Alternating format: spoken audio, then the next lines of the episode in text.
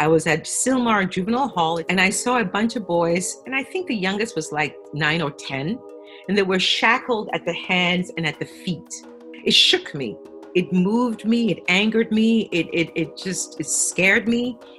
And I just kept asking the question well, what is it that a child did that makes us as a society want to incarcerate them and then have to shackle them at the hands and feet? These are children, you know? And then as a, as a black person seeing this, it just took me back. You know, I thought about slavery and that moment just has always stuck with me. And I just thought, I've just got to do whatever I can to help these kids. Welcome to Voices of Esalen. I'm Sam Stern. Today we're airing an encore presentation of my 2021 interview with Akuyo Graham. She's the founder of the Spirit Awakening Foundation, which is an arts based nonprofit dedicated to helping underserved youth in the juvenile justice system. Since its inception in 1995, Spirit Awakening Foundation has been a pioneer in developing and offering restorative trauma informed prevention and intervention programs to underserved, incarcerated, and systems involved youth in Los Angeles County. This was definitely one of my favorite interviews of 2021. Akuyo and I touched on so much together, including how difficult and broken this juvenile justice system is and what tools she gives to the participants in her program to empower them. And we also talked about how the young people of Spirit Awakening Foundation have come in the past to Esalen Institute for a leadership retreat of their own. Really special and inspiring. Recently, Akuyo and I reconnected, and she gave me the update on Spirit Awakening. So I've included this bonus material from our recent conversation at the end of this episode. I hope you enjoy. Akuyo Graham, thank you so much for joining us today on Voices of Esalen. Thank you very much, Sam, for having me. I am really excited to be here. As I've shared with you, I am a huge fan of Esalen Institute, so it's it's an honor truly to be here with you today. Oh, thank you. Well, I want to hear all about Spirit Awakening Foundation, but first, I thought we could couch this discussion by you telling me a little bit about who you are, where you were born, and what kind of professional life you've led. Oh, of course. Me, my favorite subject. No. Thank you so much. I was um, born in Ghana, West Africa, and I uh, was raised actually by a single parent, my mother, Gladys Boy. And I mention her because she's been to Esalen so many times with me and loves it. And um, my mother, when I was six years old, brought me to England. She went on ahead and she brought me. And so I had my early education in both Ghana and in London. And then from London, we migrated to the United States. And so in all my travels, Sam, and, and I've always, often asked my mother, what, what made you, you know, take me traveling halfway across the world and leaving Ghana? Because London at that time, it was a very difficult experience for my mother and for I, it was uh, especially for sh- for her. Uh, she'd gone to Ghana uh, to London with my aunt, who has since passed on to establish themselves before bringing me over. You know, Sam, it was difficult. It was a lot of racial tension at that time. And she was a single mother, you know, which was also something that was taboo, you know. And, and so here's this African woman, single mother. It, it was just crazy. And she had to really prove herself at every turn you know getting a job whatever she she had to do consequently, when she brought me to, to England, I had to do the same as well. I remember my mother would have to come to the school, my primary school, and vet and and and tell them, yes, my daughter did do the homework. Yes, she is that smart. You know, she really can read and write. She really can think. you know, yes, we're wow. from Africa and she's still smart, you know, and I mean it was it was a struggle and something I noted that made me understand that being successful perhaps was not the safest thing for me, mm. you know, because that brought a certain level of visibility. You know, again, going back to the primary school, if I did well in a class um, quiz or test or exam, you stood out, right? And so for me, that was like not safe because I just wanted to disappear into the background. Don't notice me, don't see me when I did well, it just brought, it seemed to make the adults around me very unhappy. Wow. And so that kind of lodged into me. And I and I, I'll come back to that later. You know, that's sort of a bookmark. So we come to the United States, and then here too, um, I'm very different from what um, at the time Black Americans were used to seeing. And here I was from Ghana, West Africa, and certainly I look Black. I am. And yet I spoke very differently, you know, because I'd been living in England. So, how old were you when you came to the United States? I was 13 when mm-hmm. we came to mm-hmm. the United States. We lived in London for seven years. And so by then, you know, I again, as a matter of survival, I, I, had to learn the Queen's English. So, Sam, I spoke with a British accent. And in fact, if you spoke to me on the phone and if you didn't know that I was from Ghana, you thought I was British, you know? So we moved to first, we were in Spanish Harlem because my mom's friend was there. So we stayed with her for a bit. And then we landed in Brooklyn near Flatbush, which is where a lot of West Indians are. And it's really very multicultural. It's beautiful, you know. So, but first was Spanish Harlem with its, I just remember the colors and just the vibrancy. So, part of me was really like, honestly, overwhelmed by the sheer, powerful, colorful, eclectic area with the music, you know, and the languages it was like, oh my God, where have I landed? You know? So I was excited by it and also afraid of it. And then because I wasn't someone that could be placed in a neat box of, you know, black, check the box and leave her, it, it, it, that also created problems.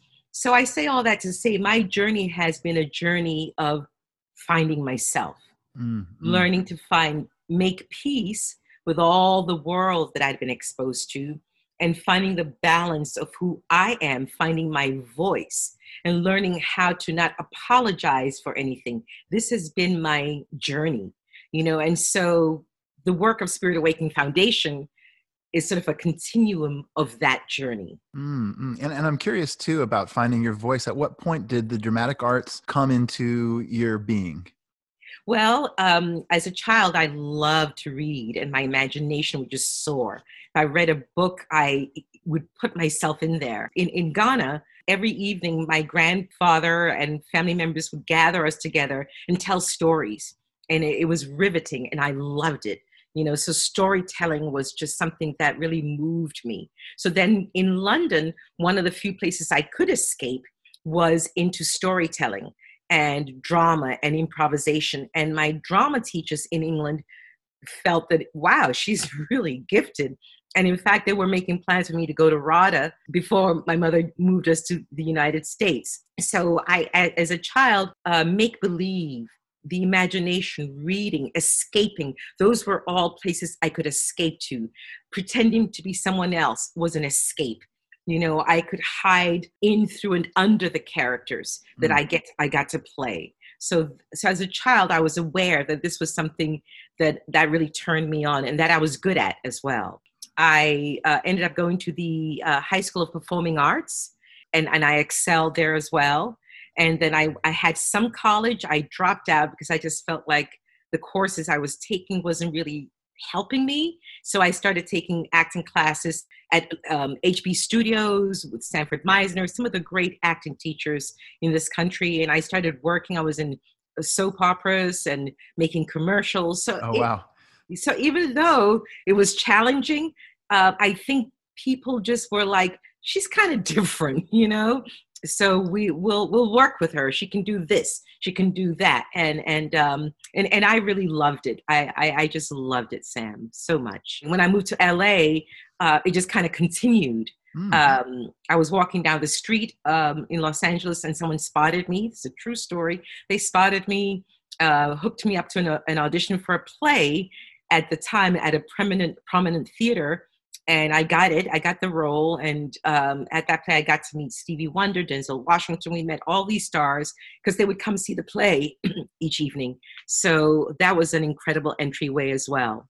Mm, yeah, so that would have been Los Angeles in like '90s or like the '80s or early '90s. Okay, early '90s. Early 90s. Okay, yeah. yeah.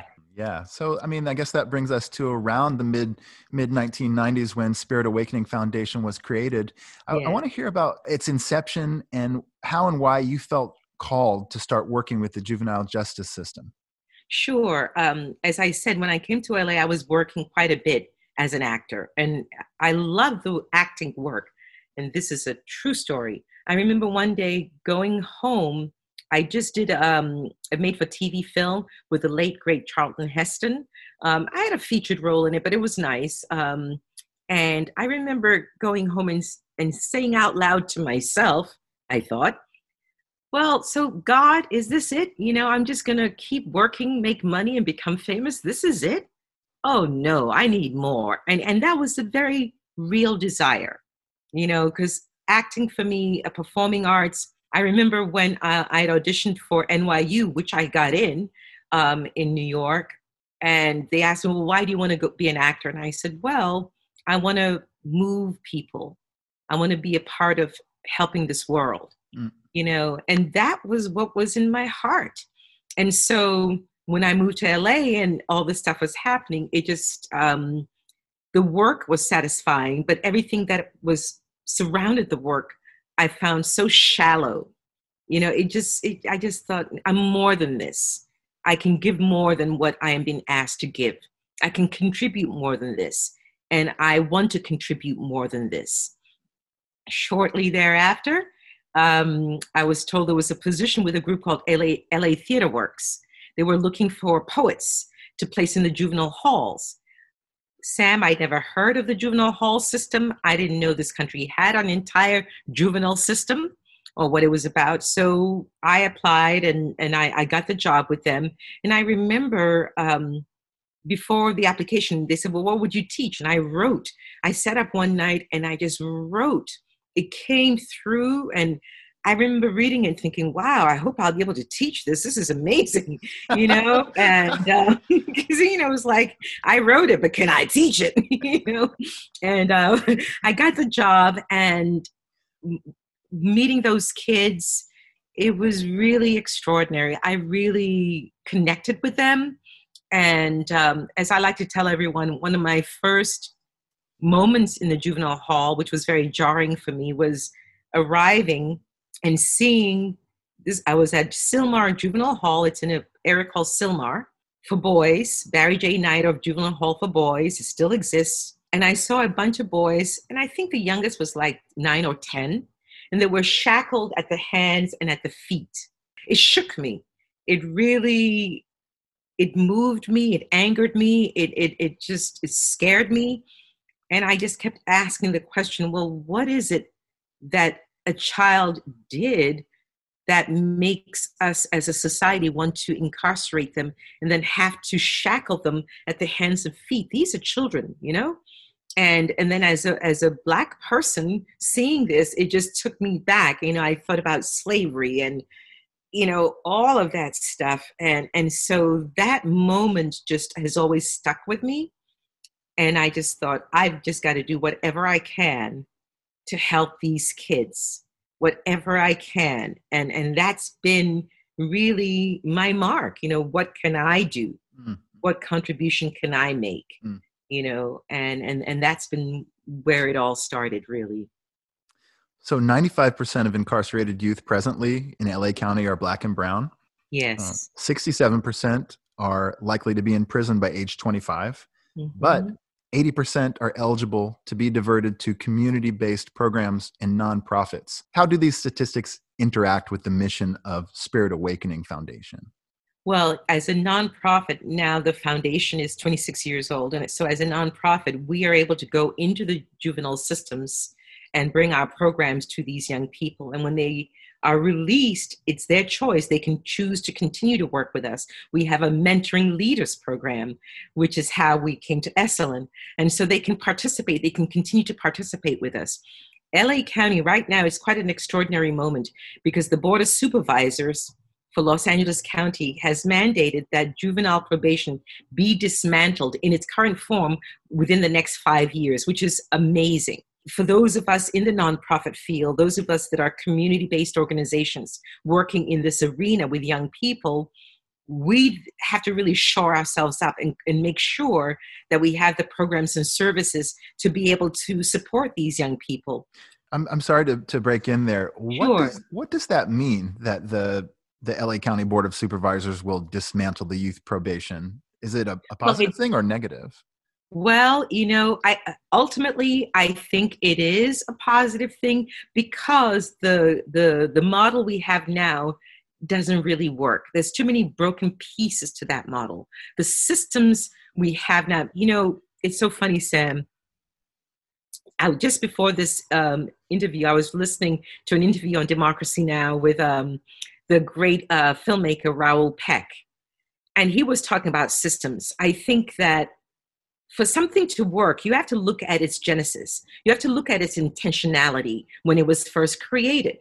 These systems were not really created to rehabilitate. You know, they're punitive by nature. So if you have a punitive system, a system that's oppressive and suppressive, and then in the middle of it you say, okay, well, change face, it, it could be done, I'm sure. But probation is so big, it's huge. There's a lot of money involved.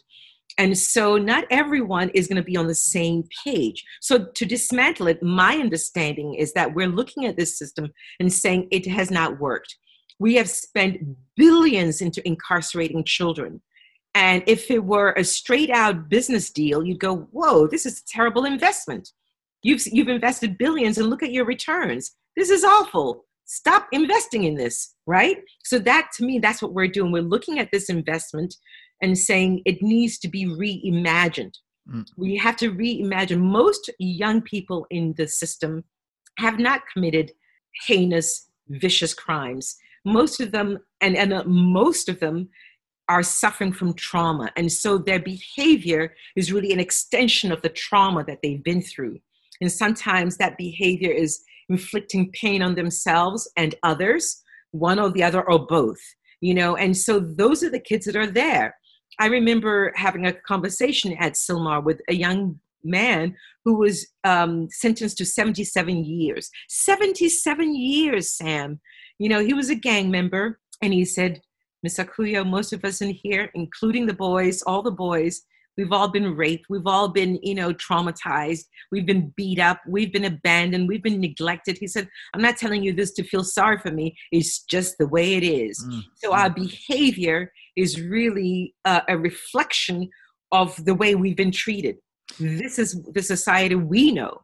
Yes, when I was doing some research on your foundation, there was uh, some writing which was really powerful about sex trafficking and child prostitution, and I'm I'm curious to hear a little bit about how that how endemic that is to the demographic you hope to serve. Absolutely, for the girls especially.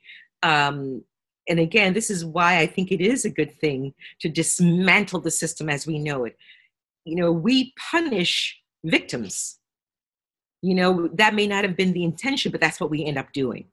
You know, and so if a girl is on the street, she's 13 years old, you take her off the street by arresting her, and then you punish her but wouldn't you say, wait a minute, she's 13, she's a child. Maybe someone placed her there?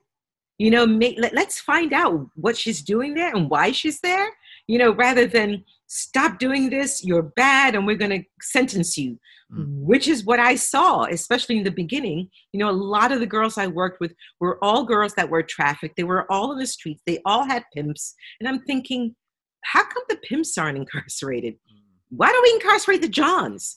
You know, if you're gonna right, hello, if if you're a grown adult and you're gonna go out on the street and your intention is to go buy sex with a minor, with a child, I'm sorry, but I think if you're going to incarcerate her, incar- incarcerate that adult as well, you know, but that's not what we did. And then we expect these kids that have been punished, then we expect them to come out rehabilitated, all kind and nice. Well, you know, if they haven't known much of kindness, if they haven't known much of love, then our expectations are askew. Then we have no right to expect that from them.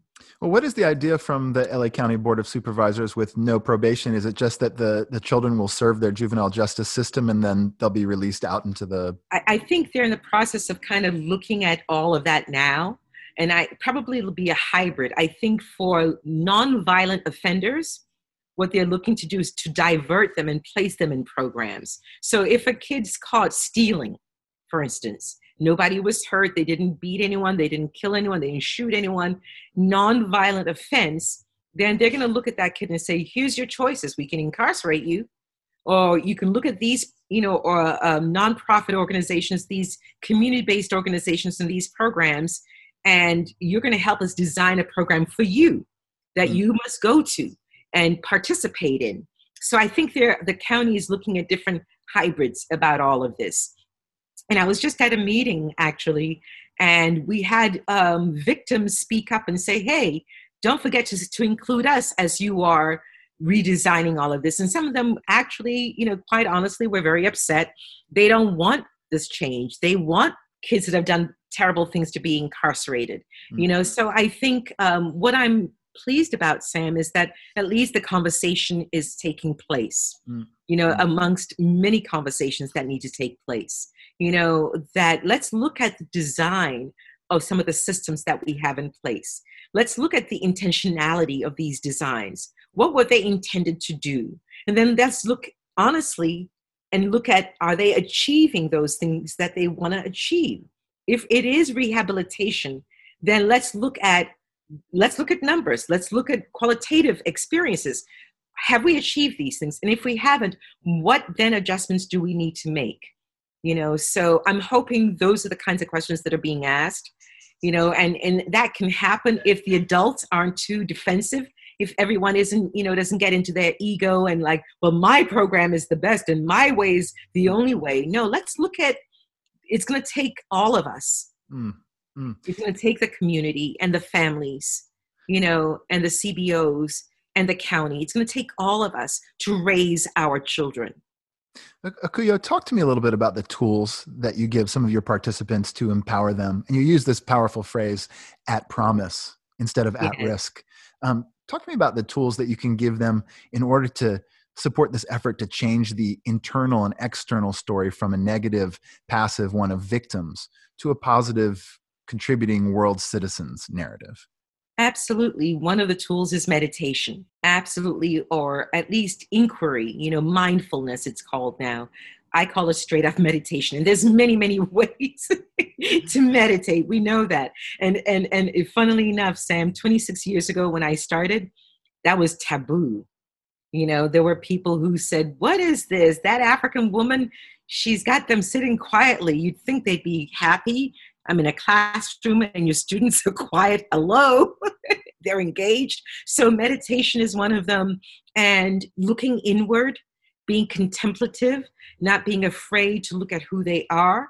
We have uh, writing prompts that are designed, there's very simple, not simplistic, simple. You know, one of the first questions we ask is, Who am I? And we ask participants to ask themselves that question who am I underneath my name, underneath my age, underneath the color of my skin? Who am I? What is my purpose for, for being alive? What is the sound of my true voice? Because I know very well, not only as an actor, but as I said earlier, growing up, I had to sort of disguise myself. And I was a master of putting on a front, putting on a face with a nice smile, which was completely different from what I was feeling inside. You know, so in, in our programs, we guide these young people to take the steps to begin to look inward. Look inward. Life is an inside job, you know, and it's look inward and begin to unmask the authentic voice, to begin to reveal, uncover, take away the layers of all the things that you've used to protect yourself, and trust that there is guidance and wisdom within you. You you've been you were born and equipped with everything you need. Every human being is that way. You know, we were all born and equipped with everything we need fundamentally.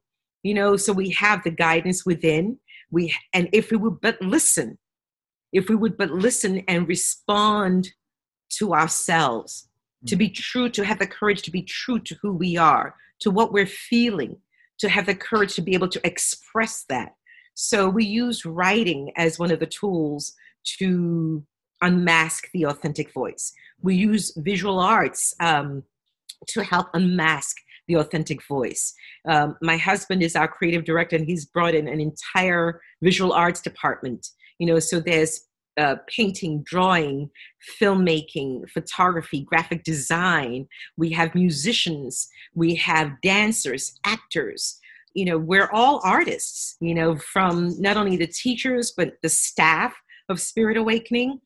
Georgia Sedlak, our coup, is a brilliant musician, composer, singer, jazz uh, um, composer. You know so we're all artists in our own right and so it's the arts it's creativity really helping these young people find their voices find their place within themselves find their place in this world or at least to be open to that discovery to that journey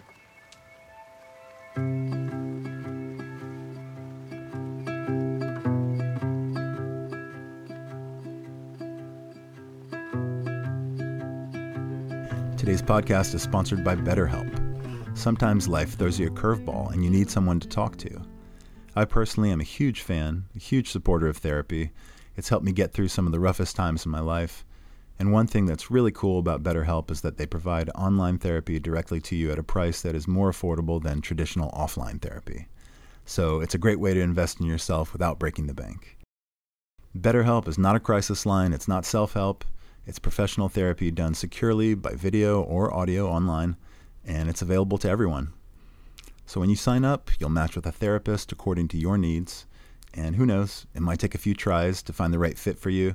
So BetterHelp makes it easy and free to change therapists if you need to. They also have a special offer for our listeners. Get 10% off your first month at betterhelp.com slash Esalen. That's 10% off your first month of online therapy at betterhelp.com slash Esalen.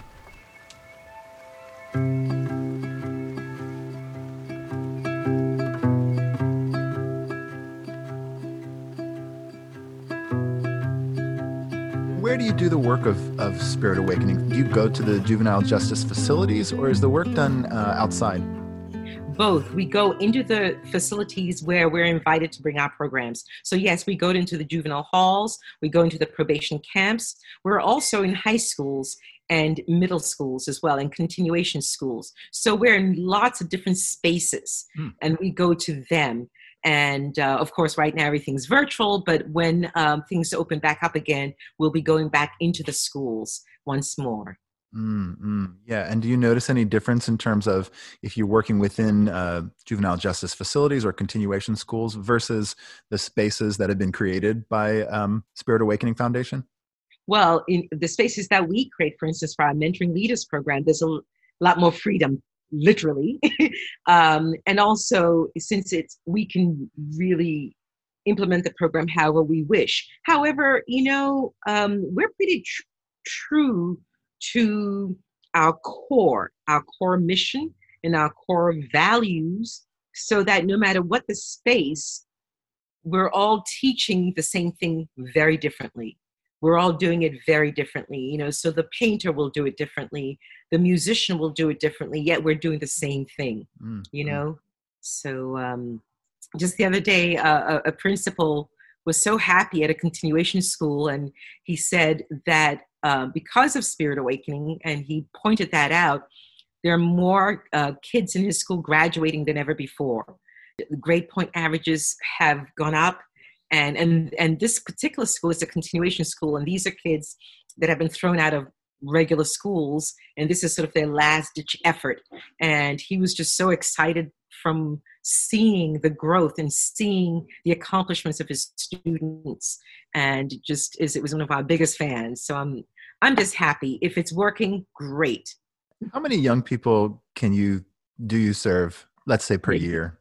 between 500 and 1000 i would say yeah wow. it's a big number it's wow. a big number and, I, and i'm sure that has kind of grown over the 25 years that spirit awakening yes. foundation has been around Oh yes, definitely, definitely, and especially you know since we're in many different spaces now. We're in um, Pasadena. I mean, we're all over LA County. You mm. know, in different high schools, doing different things, and um, the county has actually asked us to expand and to go into more schools. You know, and in fact, we were on the verge of doing that, and then the pandemic. So I, I'm sure by next year we will add more schools to our roster of schools that we serve that's Great. Well, I'd, I'd love to hear a little bit about some of the specific programs of Spirit Awakening Foundation, including mentoring leaders, and I'd love to hear about the connection with the Esalen Institute in the in the past. Oh man! Um, so Esalen is what we call our uh, Tribal Oasis Leadership Retreat uh, program, and that's really for the kids that um, we feel and they feel are ready for a more expansive deep dive into our work. And so, um, let's say a young person comes out of incarceration and they were a part of our program while they were incarcerated. They reach out to us and say, okay, they call me Mama Akuyo, Mama Akuyo, I'm out now. You know, and I'll say, great, um, please sign up for our Mentoring Leaders program and participate because that will give you more opportunities to participate in different things. So, one of them is um, the leadership retreat at Esalen Institute. Another thing we do every other year or every two years, we do international service trips to Ghana, West Africa. And, and that program actually, Sam, was initiated by students of mine that were incarcerated. They wrote me a proposal. A group of them got together and first they said, okay, we want to go to Africa. And I said, yeah, yeah, sure. We, and they said, we, I, we want to go to Ghana. I said, why don't you all write a proposal? And they did. They got together and wrote, I thought it was brilliant. It, the proposal was called Angels of Redemption. And in it, they said, you know, in this country, people have written them off. But if they travel to another country and they chose Africa, I said, well, if you're from Africa, so we want to go to Africa. But they said, if we go to Africa, we, we go to one of the countries there, let's work with an orphanage. They've never heard of us. They don't know our backgrounds. They're going to meet us as we are. They're going to see our potential, you know, and they will give us the opportunity to redeem ourselves. It was really brilliant. I mean, they read it to the then director of the camp, and I read it and I thought, this is unbelievable, you know. And so, um, as life would have it, one other girl who'd come from the camp that I'd known since she was 14 introduced me to the California Wellness Foundation. And they, she told them, You want to know what helped me? Here's the woman, here's the program. You need to know about this. You know, so it was my former students that lobbied the philanthropic organization to give us our first seed money to go to Africa. You amazing. can't make that up. Isn't that no. amazing? Yeah, incredible. And so the kind of the gist of the mentoring leaders is that you help students who have graduated from your program help others? Yes, that's right. Mm-hmm. It's all about first of all them continuing their work to really strengthen their sense of themselves and who they are. You know, we in, in the mentoring leaders program, we're able to um, talk to them about money. You know, and how do you take care of your money? How do you begin to grow wealth? How what is an entrepreneur? You know, how do you create a business if that's what you want to do? So in the mentoring leaders program, it really is about the nuts and bolts, the the, the programs that they don't get in the schools, which I don't know why. You know, why are we teaching our kids about credit cards, for instance? You know, and, and how to open a bank account. These simple things that they need to know how to do. Duh, hello, you know, let's teach them those things. so when they come out of high school, they are really functioning adults you know, and they understand that yes, if you buy something with your credit card, you then have to pay for it. It doesn't just magically go away, you know, which I've had a lot of kids go, oh, oh, so, yes, oh, duh. Yeah, you got to pay for that. You got to pay them back. and if you doesn't, it goes on your credit report. What's that? Sit down. so, um, Patty, uh, amazing bookkeeper, uh, just did a, a workshop on all of that just a few weeks ago, and it was amazing. It was it was wonderful. That's you so know, smart. To have, right? To have them learn about savings and even investing, you know, just simple, basic information. Then, if they want to know more, they can know more with their families or go to the bank and ask some amazing questions of the banker, you know? And when your young folks have come to Esalen, I remember in the past a group of kids being here and spending time in the Esalen Farm and Garden. Talk to me about what the, just what it looked like when when they were here. When we come we usually come for five days. And when we're there each uh, there's sometimes it's 10 of us maybe 15 so um, each student must choose an area of esalen where they can give back. You know so farm and garden housekeeping or the kitchen and and so uh, a lot of them choose the the garden you know because they want to be outside. And and and it's beautiful because um, the, the folks working in the garden will then teach them about what they do you know how you grow and um, and and all the wonderful things that go goes with that. And it's oh sam it's stunning you know to to bring esalen is in california Yet many of our students have never heard of Esalen Institute. They have no clue that such a place even exists, you know, and I think it's important that they know that such a place exists, mm. that there is a place where you can go to, to again, further the revelation of yourself to yeah. you know unmask your authentic voice in many ways and you can do it in the company alongside people from all over the world so from the value of bringing these young people to esalen where when you're in the dining hall you might be sitting next to someone who flew in from germany that day you know or someone else from spain or england you know brazil or africa.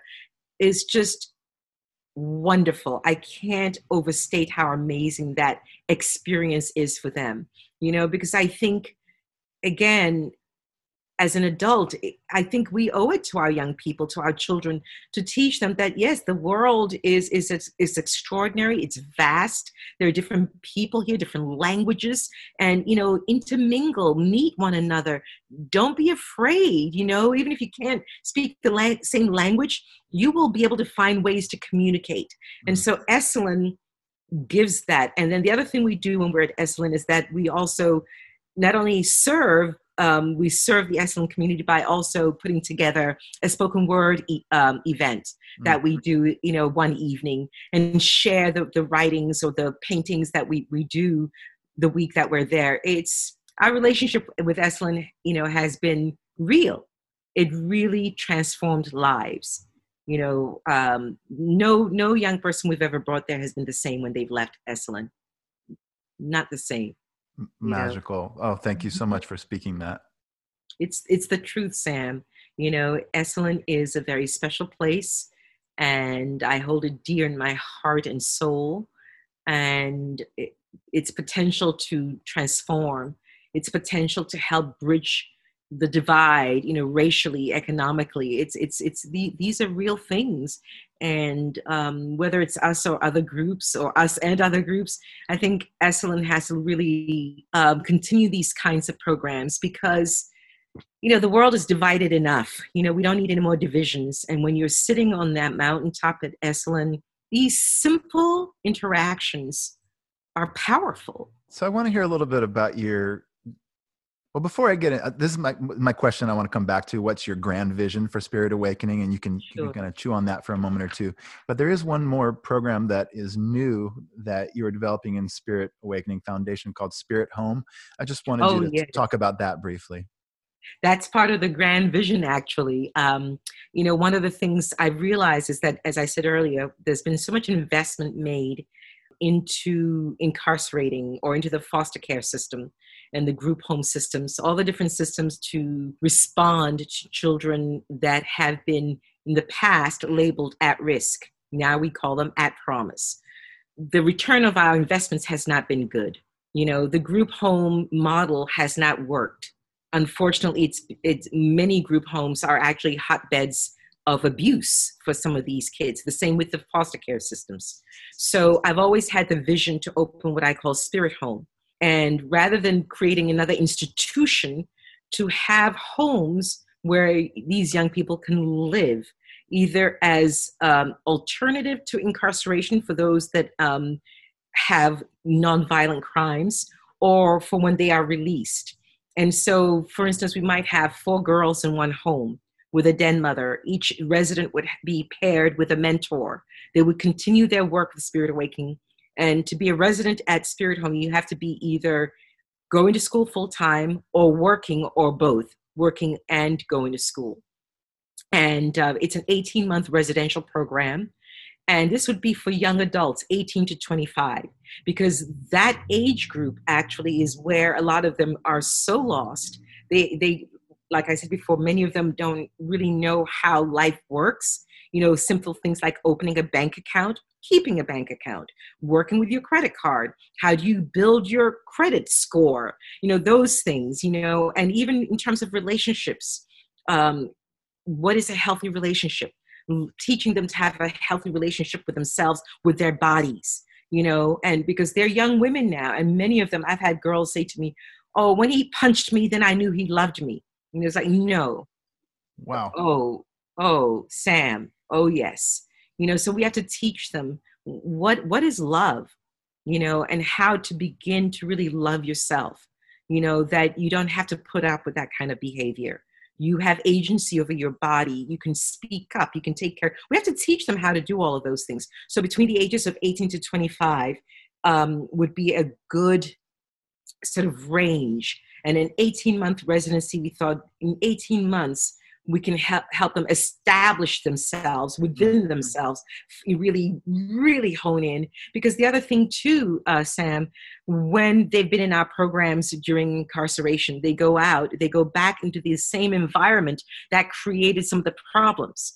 Or they're changing so rapidly sometimes it's threatening to their families and to their friends. I've had family members call and cuss me out. You know, who you you you've changed my child, and who you think you are, and blah blah blah blah. You know, all that stuff. We've seen that they really do need a space where they can continue their growth. You know, where they can then finally stand up to whatever temptations might come their way, or be able to say to a family member, "Yes, I have changed. I no longer will do those things."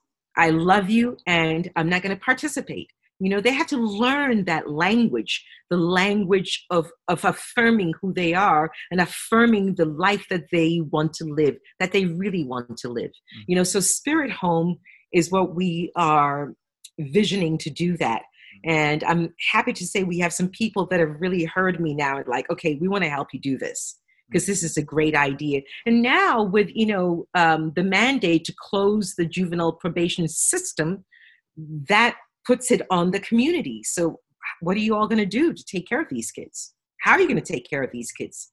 You know, if we want to divert them, what do we divert them to?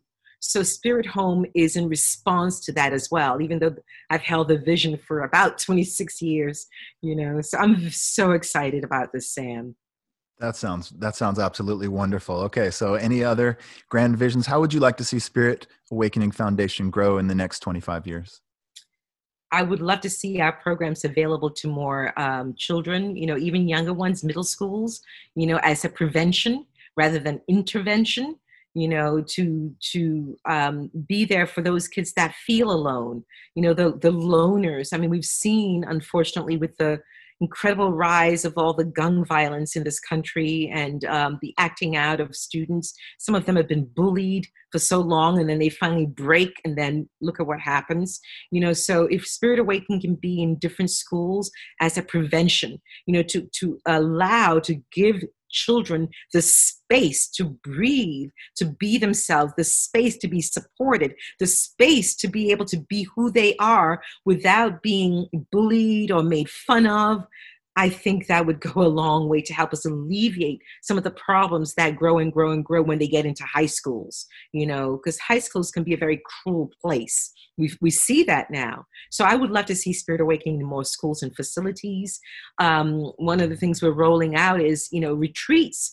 We can bring the Spirit Awakening, you know, as a development program for adults, um, which we've done for teachers, for anyone who wants to be in social justice or just wants to be a better version of themselves, you know. Um, and as always, we we you know I can say this because I know Esalen goes through the same thing. We want to have an endowment program so that you know keeping these kinds of programs going isn't always such a struggle you know um, as a nonprofit you know it, it's it's it, that old paradigm is so tired it's so old and it doesn't work you know so those are the kinds of things that i really envision and I don't see why it can't be done. The, the program can act absolutely be scaled nationally, you mm. know, because it, it, it, helps, and we have the evaluations and the tools to prove it. So yeah, yeah. yeah. Well, how can more people know about Spirit Awakening, and how can they help support the work that you do in the world? They can go to our website at www.spiritawakening.org. It's all one name, Spirit Awakening. Certainly reach out to Spirit Awakening and we will, we are very responsive. We will get back to them um, as soon as we get their inquiry. So that's a, a wonderful way to help. And if they, if anyone listening wants to be a part of any of the things we're, we've talked about, by all means, reach out to us mm-hmm. and we'll mm-hmm. respond. I mean, I can definitely see some people uh, listening to this podcast feeling called right now to to want to work and want to. What kind of what kind of volunteer opportunities are, are there? Well, especially when we are meeting in person, we we're always looking for uh, mentors those that can bring their life skills and their life's wisdom to our young people. So men- mentors are always something that's a big ask for us. And then also when we have events, we, we love to have volunteers come and help us to do our events and things of that nature. We have one coming up called Voices of the Unheard. We do it every year and where you can meet some of our uh, program participants.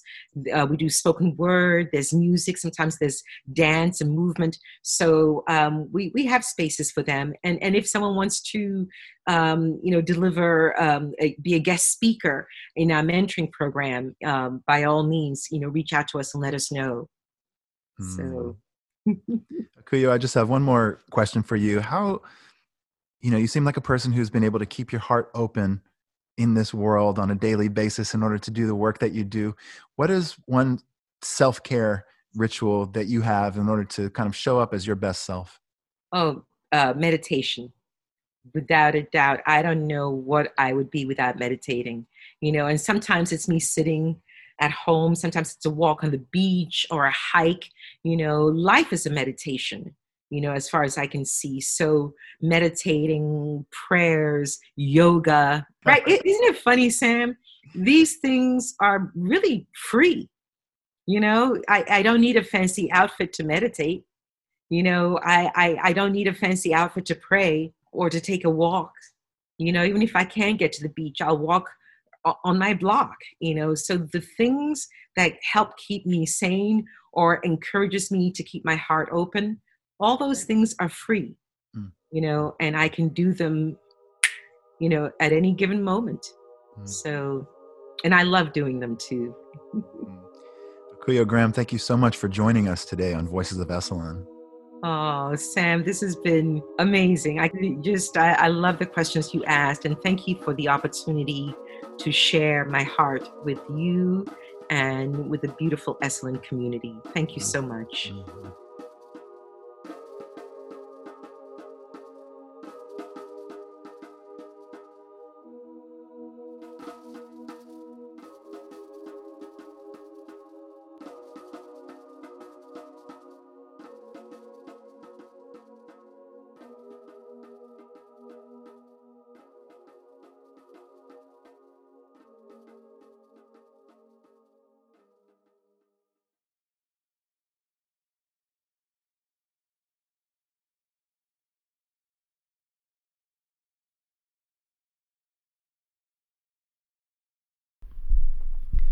Thanks for listening to Akuyo's initial interview.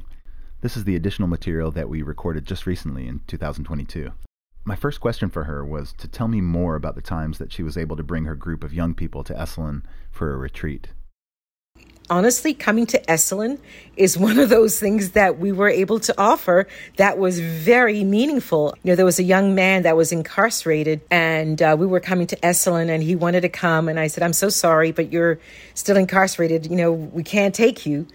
Long story short, that the Friday before the Sunday when we were leaving, he went to court, to juvenile court, told the judge that he was coming to Esalen. The judge had heard of Spirit Awakening, definitely heard of Esalen, and was like, Oh, you're going. The judge released him to come with us to Esalen, which his probation officer said to me in 22 years of being an officer, I have never known a judge to release anybody to go on a retreat and to come back. And he didn't AWOL. He could have, he could have in the middle of the night at Esalen, you know, snuck away through the mountains and gone wherever, but he didn't because he said he didn't want to jeopardize our program or Esalen or any such opportunities for another young person.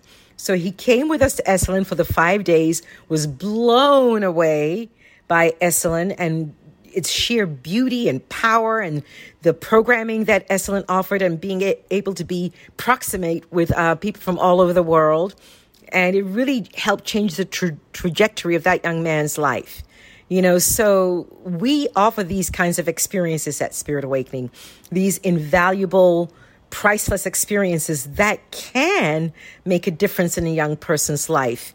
You know, because Esalen being in the forefront of the human potential movement, as Esalen describes it, well, in the same way, Spirit Awakening, our mission is to help young people to create safe spaces where a young person can explore their identity in a, whether it's spiritually, whether it's through holistic uh, workshops and programs, where they get a chance to become aware and look at the internalized, you know, whether it's internalized racism or the internalized issues that they now un- un- unconsciously use to sabotage themselves. So in our programs, we bring them to a, a, space like Esalen where they get a chance to see that, to to have a workshop, whether it's yoga, to get a massage, go in the baths, you know, speak to someone, you know, who's flown in that morning from Germany or Australia and get a, a, a bigger world point of view, you know, which they wouldn't get in their hood.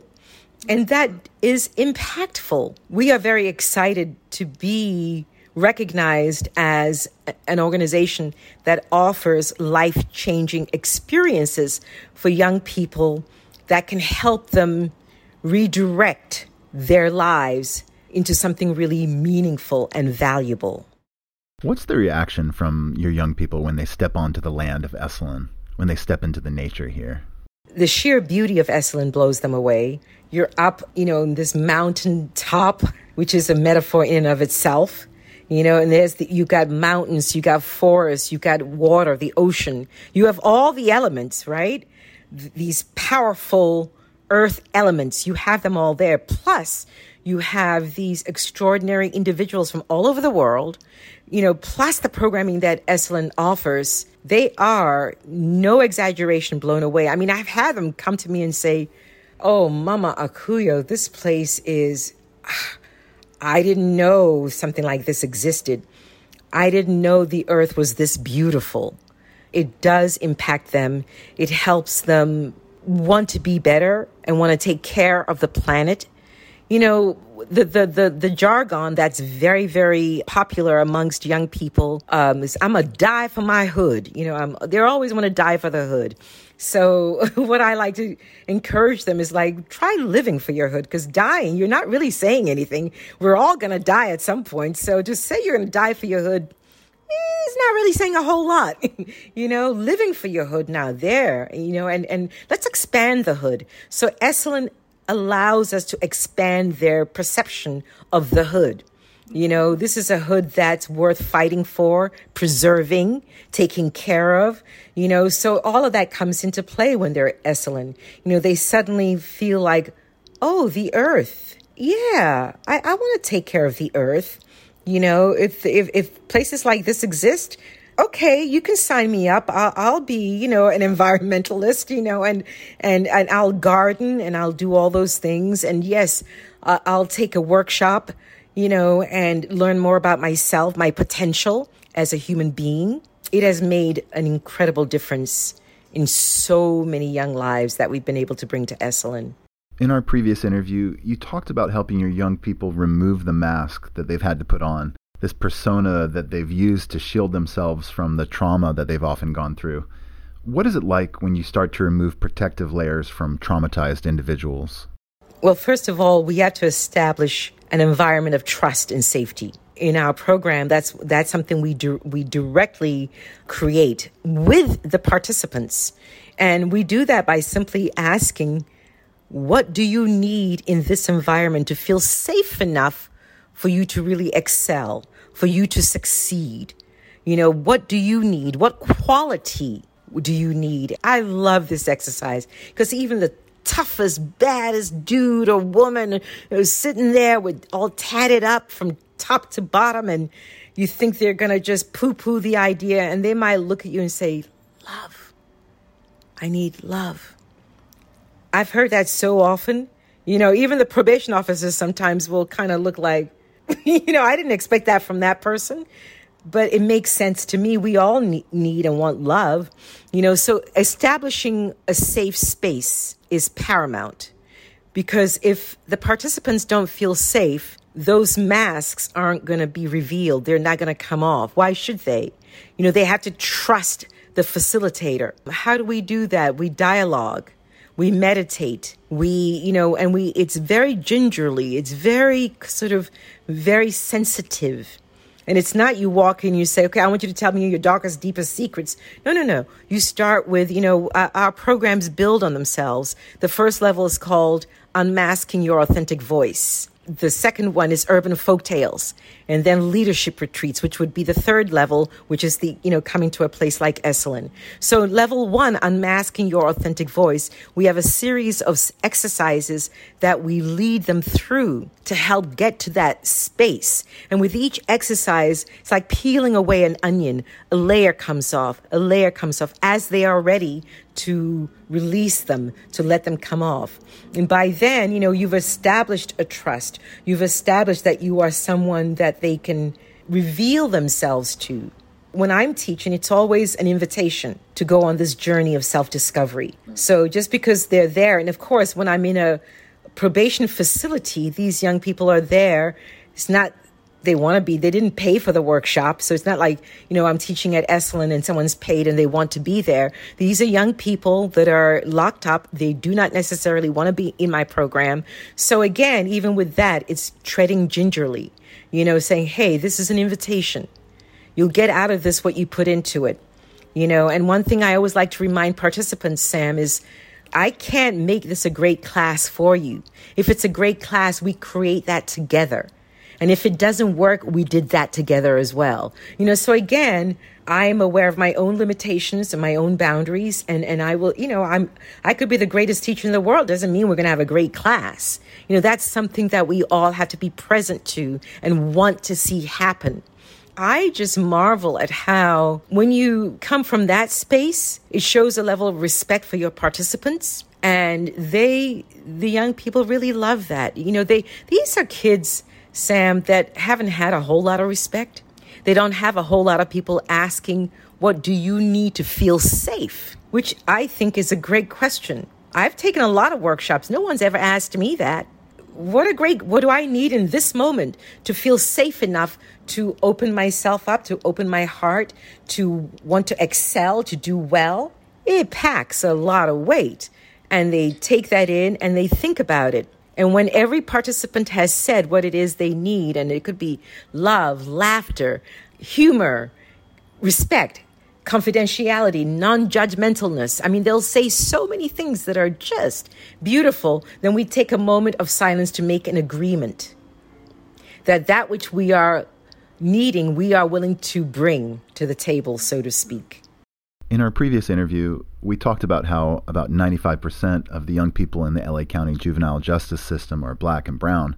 How can majority white spaces, and I'm thinking of places like Esalen, make it safe for them to open up and be able to do healing work when they come here? That's a great question, Sam. And um, and I'll be honest, I think well, we all have to be who we really are, you know, and and, and by that meaning we have to be present and open and accepting you know and when i have brought them to esalen i will be honest it's push some buttons. Some individuals perhaps didn't want them here. I mean the thing is to recognize that there is no them it's us you know and i think too often what happens is that black and brown people we are labeled as the other you know and and even if someone is an inmate they're still not the other. That is us. I mean they're part of the society you know and we've all had a hand in creating whatever it is that brought them to that moment to do what they did to get incarcerated. There is some responsibility that we all bear as a community of individuals as a humanity. And yet having said that sam when we do come to esalen people have been so loving and kind, you know, and not you know going overly overboard to be something other than who they are and i think that's the the secret we all have to be ourselves our unique self you know with the recognition that this is not the other and and and to to welcome. So how do you make someone feel welcome?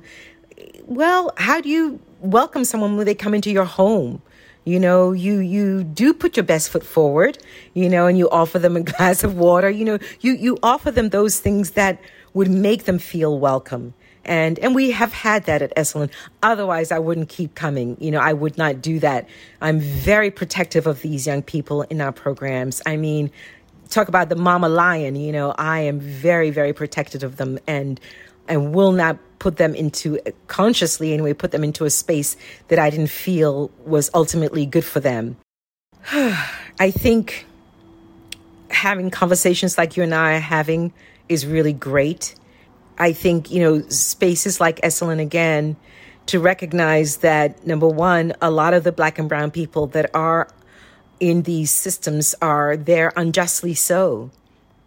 You know, that um, they are there, you know, in instances where others perhaps wouldn't be there. Uh, a black and brown kid is more likely to be incarcerated than a white kid. You know, this is not something we say just to put up, make ourselves victims. It just is what it is.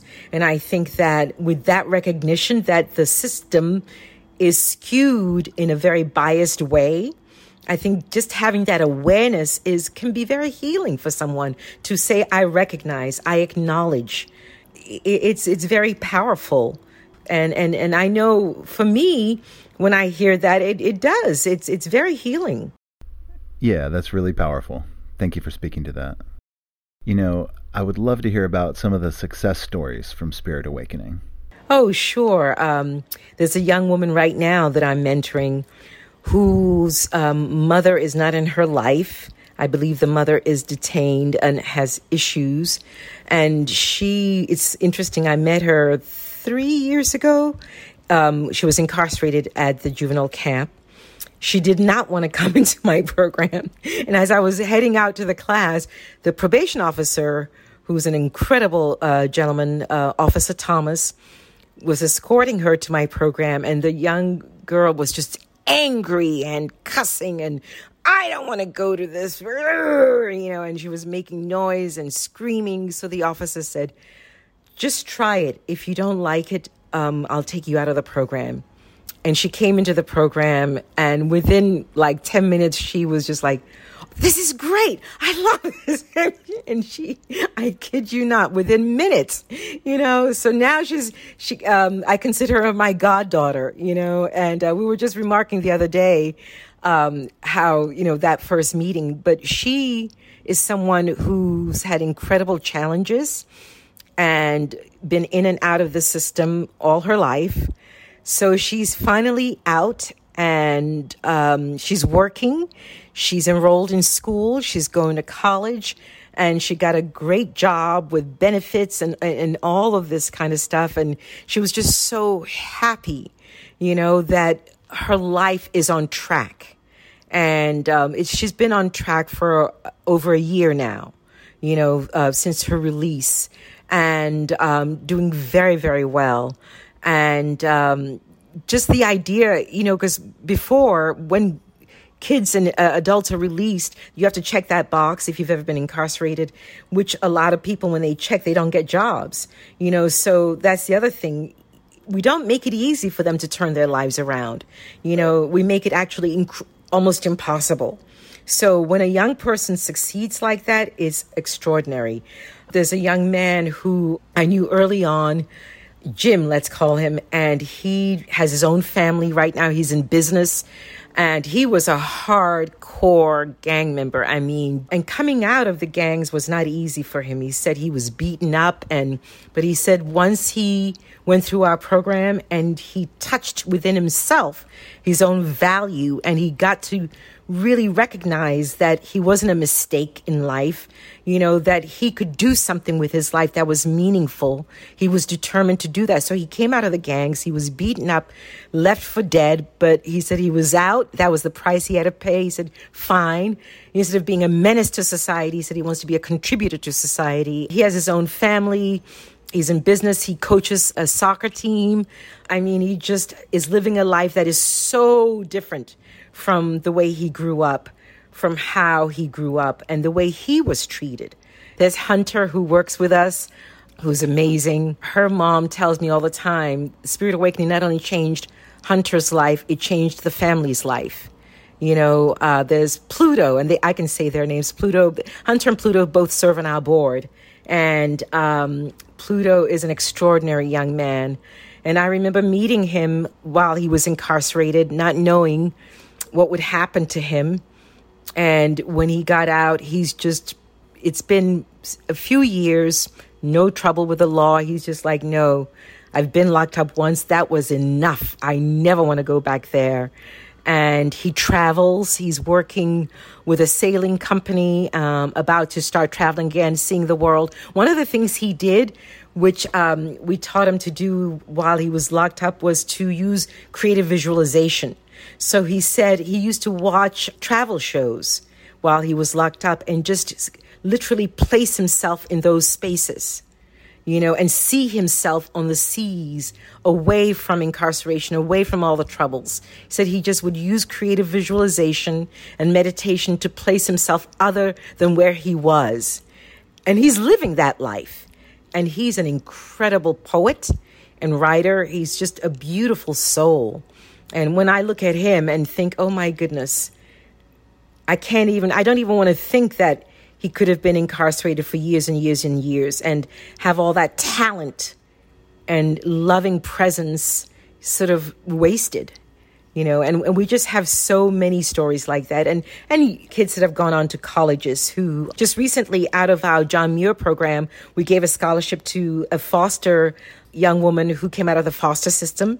She got a full scholarship to ucla we gave her a scholarship as well. So she starts UCLA in a few weeks and she wants to be a teacher. You know, and she said that during the pandemic, had it not been for Spirit Awakening, she wasn't sure what she was going to do. Because again, with Spirit Awakening, even though it was online, it was virtual, she was able to find a safe space to look at the things that she was afraid of. Why was she afraid? She was able to look at all of those things and find a reason to keep going when she felt like she couldn't keep going. And she kept going all the way to a full scholarship to UCLA. Oh! as long as there's still passion in my heart, Sam, for doing this work, I will do it. If it didn't work, I wouldn't do it because it's not easy work, you know, to continually be in front of a group of angry young people, you know, who don't want to be in your presence. you know, this is not easy, I tell you. However, um, I have no doubt that I am doing what I am meant to do, what is in front of me to do. And it gives me a chance to use all of my gifts and talents. You know, I, I'm a performer and a writer, and I get to use all of that in this work. And so I am deeply grateful you know, and as I say to the families, thank you for letting me be a part of your family, you know, to help your child. And when a parent looks at you and entrusts you with a child, oh my goodness, I don't think there's anything more sacred than that, Sam, really. Yeah, I, I, I just love what I do. Thank you for listening to Voices of Esalen. Today's episode was produced in conjunction with Shira Levine. Our music is by Nico Holloman. If you're enjoying the show, please support us by sharing on social media or by going to your favorite podcast player and leaving a review. It really does help. Until next time, be well.